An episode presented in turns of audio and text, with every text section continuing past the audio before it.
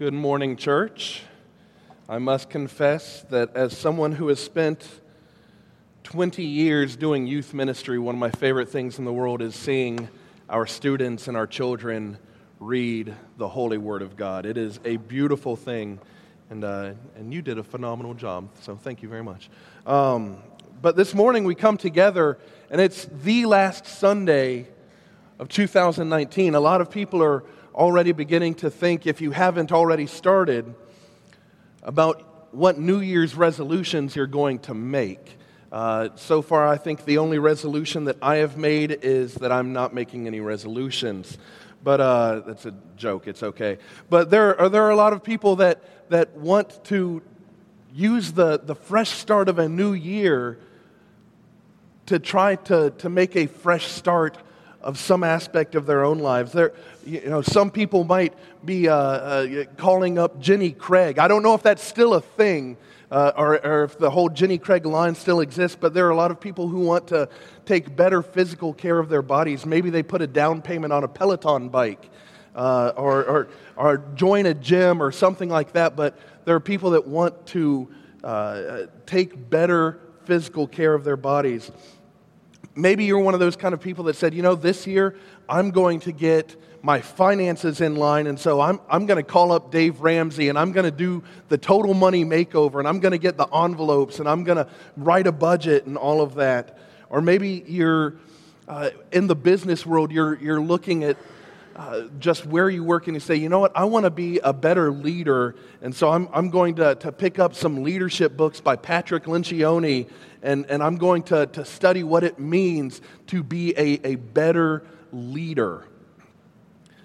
And oftentimes, the resolutions that we want to make, the things that we want to improve in ourselves, we look to people outside of ourselves as we want to improve something in our own life. When I was younger, for me, that was actually looking at other artists. Before I went into ministry, at one point, I really, not at one point, for years, I wanted to be an illustrator for Marvel Comics. I loved drawing, and, and for those of you that have seen my Instagram, I still get a little geeky on there sometimes. But, uh, but I would, I would get art books from, from Jack Kirby and, and Steve Ditko, or my personal favorite, Mark Bagley, and I would, I would try to imitate their artwork because I wanted to get better in that area myself. But as I got older, and especially as I began growing in my faith, the people that I wanted to emulate, the people that I wanted to imitate, began to change. I wanted to be more like men who loved their families. I wanted to, to imitate the people who would pour themselves into others. I wanted to be more like the people who were willing to give themselves away. And on a much grander scale, this is what Paul is driving toward in this passage of Philippians. He's challenging and encouraging the Christian believers toward unity and humility. Because human nature is naturally selfish. You don't need to teach someone to be selfish. On Christmas Day, it, it wasn't even lunchtime yet, and our kids were already whining that they wanted more stuff to unwrap. They wanted more presents. You don't need to teach people to be selfish, it comes naturally because humility is not in us. Just like we often look to people we want to imitate to influence our resolutions, we have to look to someone outside of ourselves to find true humility. And so, as we read this passage in Philippians, I really believe that Paul is making the argument that every Christian should strive for humility every believer. It's not just something optional, it's not something for, for those in leadership, it's not for pastors or elders or deacons. It's for every believer. Every Christian should strive for humility, not by trying harder. I'm just going to buckle down and I'm going to be I'm going to be more humble. I'm going to be the most humble person I know. That's a humorous thought in and of itself. But in trying to strive for humility, the focus should not be on the self, but the focus needs to shift to Christ. Particularly as we look at this passage, first in verse 5, focusing on the mind of Christ. Focusing on the mind of Christ in verse 5. Secondly, in verses 6 through 8, focusing on the sacrifice of Christ. So, first, focus on the mind of Christ, then, focusing on the sacri- sacrifice of Christ. And then, lastly, in verses 9 through 11, focusing on the glory of Christ. Before I go any further, let us pray.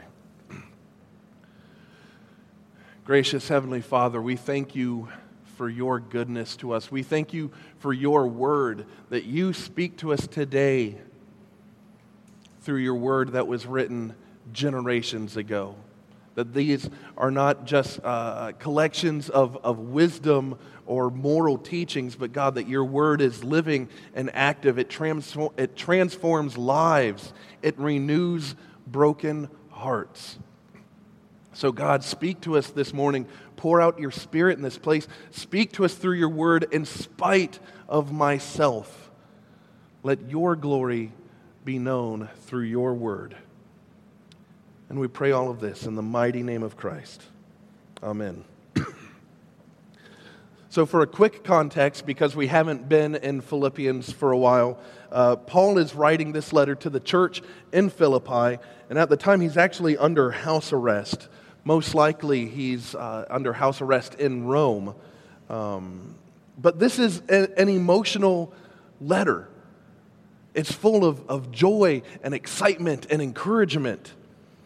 And he's calling for the believers there in, in Philippi uh, to, to strive toward Christian unity and humility. In fact, chapter 2 opens with a challenge that if, if Christ has done these things, which he did, then you should live this way. And he says, But in humility, count others more significant than yourselves. And he begins unpacking how Christians can strive toward humility with his first point in focusing on the mind of Christ. Have this mind among yourselves, which is yours in Christ Jesus. The verb form in, in have this mind, uh, for those of you that, that like the grammatically nerdy things, which I enjoy, uh, but it, it is an active imperative verb, which means it, it's, an, it's challenging and encouraging the believers. You need to do this, capital letters, three exclamation points. Do what this says. It's not a suggestion. It's not, oh, you, you might want to consider this. No, it, it is have this mind. In fact, literally, it is be mindful of this. This is what you should do. This is the way. Have this mind among yourselves, which is yours in Christ Jesus. This theme and thought of being in Christ Jesus is a theme that is throughout Paul's letters of being in Christ, in Jesus, Christ in you, Jesus in you, that it is a relationship where you and Christ are in one another. And if you're in a relationship, you show it. Not that you, you flaunt it like the, the, the high school relationship where like you're holding hands at the mall. All that, like, I, I remember just the awkwardness of those first relationships. Um, and not necessarily in that manner, but if you're in a relationship, you show it by your commitment and affection toward one another. No couple gets married and then goes to live in separate homes. Husbands, you don't say that you love your wife and snuggle with her on the couch while you're texting an ex girlfriend. Wives, you don't plan a romantic getaway with an ex boyfriend. If you're in a relationship, you show it by committing faithfully to one another. A relationship takes commitment and sacrifice and service toward one another. You encourage one another. You put the other person's needs above yourself. And Paul says this should be your mindset now that you are in a committed, faithful relationship with Jesus Christ.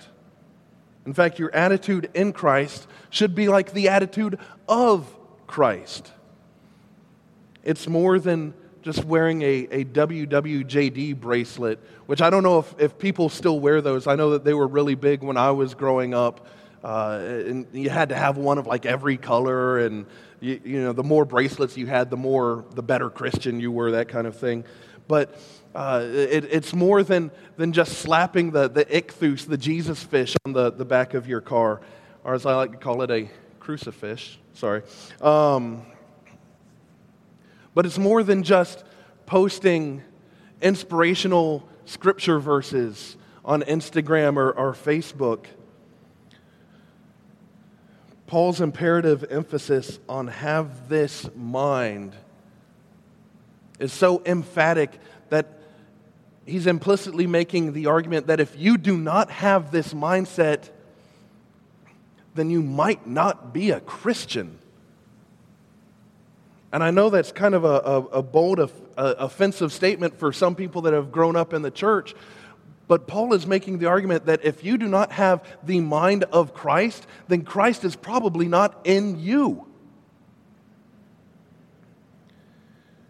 In 1 John 4 8, John writes, Anyone who does not love does not know God, because God is love. And later in verse 20, he says, If anyone says, I love God and hates his brother, he is a liar. For he who does not love his brother whom he has seen cannot love God whom he has not seen. There is a direct correlation between the humility and love that we show towards others and the impact that God has had in our own lives, or at least our understanding of that love that God has shown to us. So, Christian, do you have the mind of Christ? Do you love other people not for what they have done or can do for you,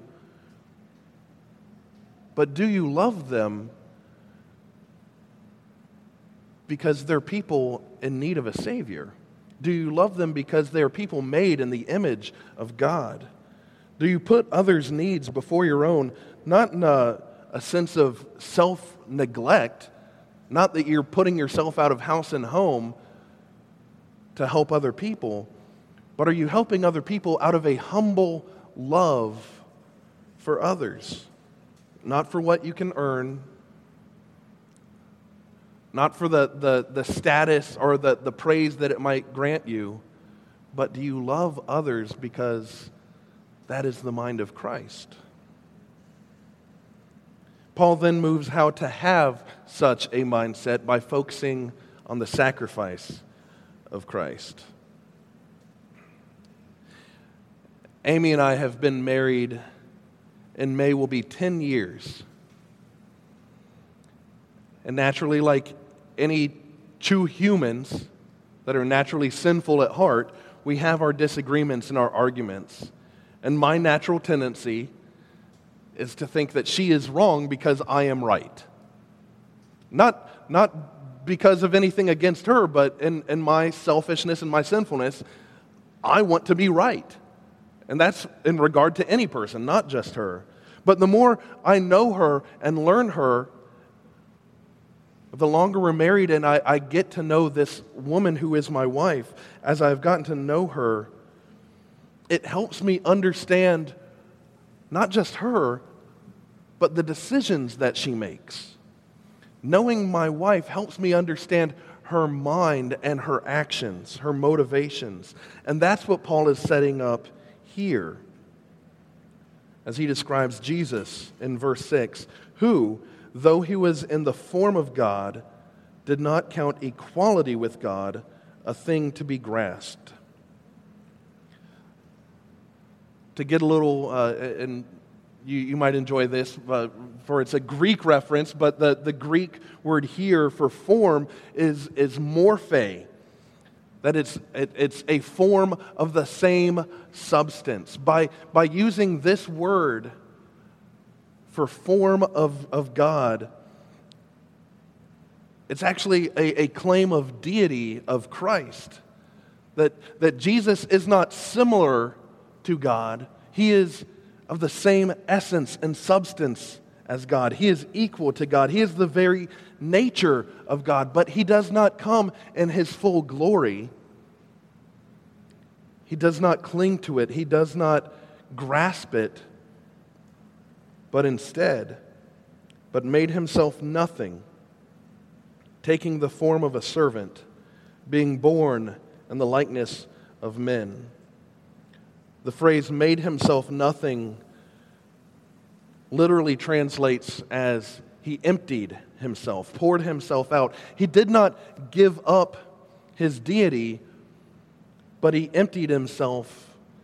And this is one of the most amazing things that, that, I, I that comes from being able to, to study the, the Greek language uh, is that the verb for emptied actually means that it, it was an emptied by adding. He emptied himself by adding. He added the form of a servant. And this word for form is different. It's not morphe, it's not the same substance, it's schema, which is he put on the outward appearance of a servant, being born in the likeness of men. He's the morphe of God, the same substance of God, but he emptied himself by adding the schema of a servant, born in the likeness of men. His godhood was not taken away. He did not give up being God, but his godhood was veiled, it was covered up. For a very crude example, imagine you had a, a, a, a brand new Porsche or Lamborghini or something, and you go out to the back roads of Moncks Corner down these dirty, muddy roads, and you're splashing mud all over the place to the point where you can no longer even see the paint job of the car. The car still has its value and worth, but it is veiled by the filth that covers it. It is valuable, but its value is veiled. And as I said, that is a crude example, but that is how Christ emptied himself. He is still fully God, but he veiled his deity by putting on the form of a servant and was born in the likeness of man. And as he came as a servant, he did not come as a butler to wait on people hand and foot. He does not come to, to serve you little finger sandwiches and juice boxes, but he comes as a bond servant. In Matthew 20, 28, Jesus himself says that even as the Son of Man came not to be served, but to serve, and to give his life as a ransom for many. Christ knew that his mission was to come and to serve by dying. His life was more than just service. It was not less than service. He definitely did serve, but it was more than just service as he came to die. And his service fulfills uh, uh, Isaiah's prophecy of the suffering servant from Isaiah chapters 52 and 53 that the servant will be high and lifted up, but he had to suffer. He was wounded for our afflictions. And in his humility, he was born in the likeness of men. He did not serve from a position of safety or power. He did not just sit on the throne and kind of point his finger and say, All right, you guys, you can do this to, to save yourselves. No, he came. In fact, this is what we just celebrated through Advent was Emmanuel, God with us, that he did not leave us to ourselves, leave us to our own destruction. But God took on flesh and dwelt among his own creation. I'm thankful that the Millers are, are with us this morning because they're the, the living example of what Christ did for his people as they gave up the comfort of, of what they knew here in America, where everything is, is in a language that they comprehend, and there's the, the comforts and familiarity of how they grew up. And they gave that up to go and serve in Greece. That is a living representation of what Christ does for you and for me. To give up the comfort of sitting on the throne and to go to dwell among a people that need to hear the gospel. And this humility means getting involved in the junk of other people's lives. It's not just doing a, a book bag drive. It's, it's not just doing a, a soup kitchen once a year, but humility means getting to know the people, not just the people that you worship with, but the people that you are in community with, the people that live around you. It's getting to know them, getting to grieve with them. Humility means setting aside your own comfort to be with others. And that's the beauty of Jesus. This man who is both fully God and fully man is involved in the junk of your life. And he didn't just come to live and to serve, but he came to die. And being found in human form, he humbled himself by becoming obedient to the point of death, even death on a cross the Son of God, the Word became flesh, humbled himself to the point of death, an excruciating, shameful death. The Christian life is not about comfort. It's not about a certain status in the surrounding culture. It's not about having a weekly checklist and saying, all right, well, I, I did my Bible study uh, this week. I went to church this week, and uh, you know, I've, I've did all of my Bible readings for this week. The Christian life is about loving others selflessly. Loving others how Christ loved you. Humility is not about thinking less of yourself, but humility is thinking of yourself less. It's not thinking that you are absolutely miserable and worthless, but it's actually just think of yourself less and think of others more. Think of Christ more. And you can only share the humility of Christ by focusing on the glory of Christ. Picking up in verse 9. Therefore, God has highly exalted him and bestowed on him the name that is above every name so that at the name of Jesus every knee should bow in heaven and on earth and under the earth, and every tongue confess that Jesus Christ is Lord to the glory of God the Father.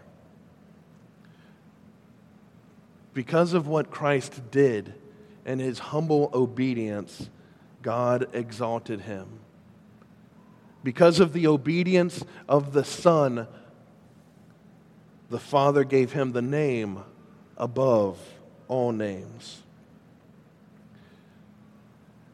And we're used to the name or to the concept of, of names carrying authority, of, of names having power and impact.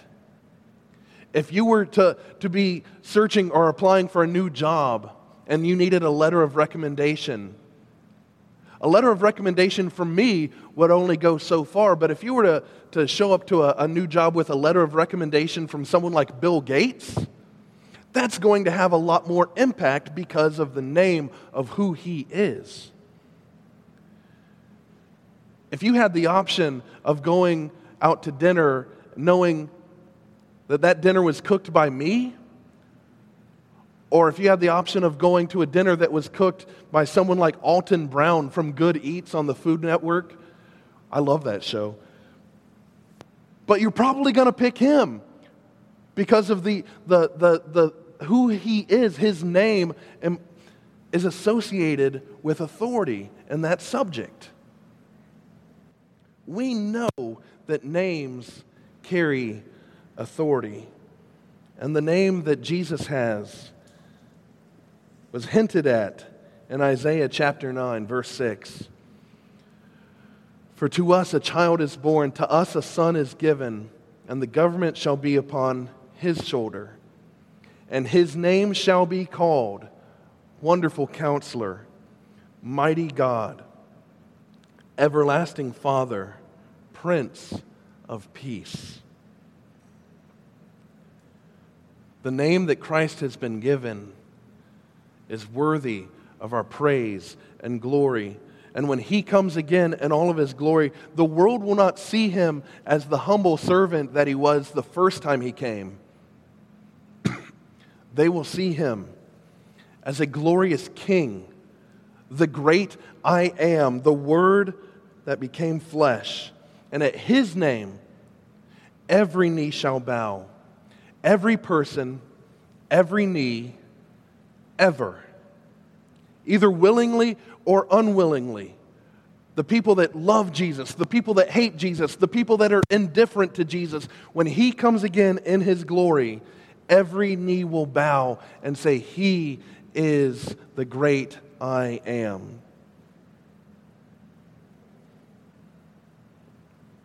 A.W. Tozer is a, a, a famous theologian uh, that I, I love. Uh, at least some of his writings. I haven't been able to read all of them. But in his book, The Knowledge of the Holy, he wrote, What comes into our minds when we think about God is the most important thing about us.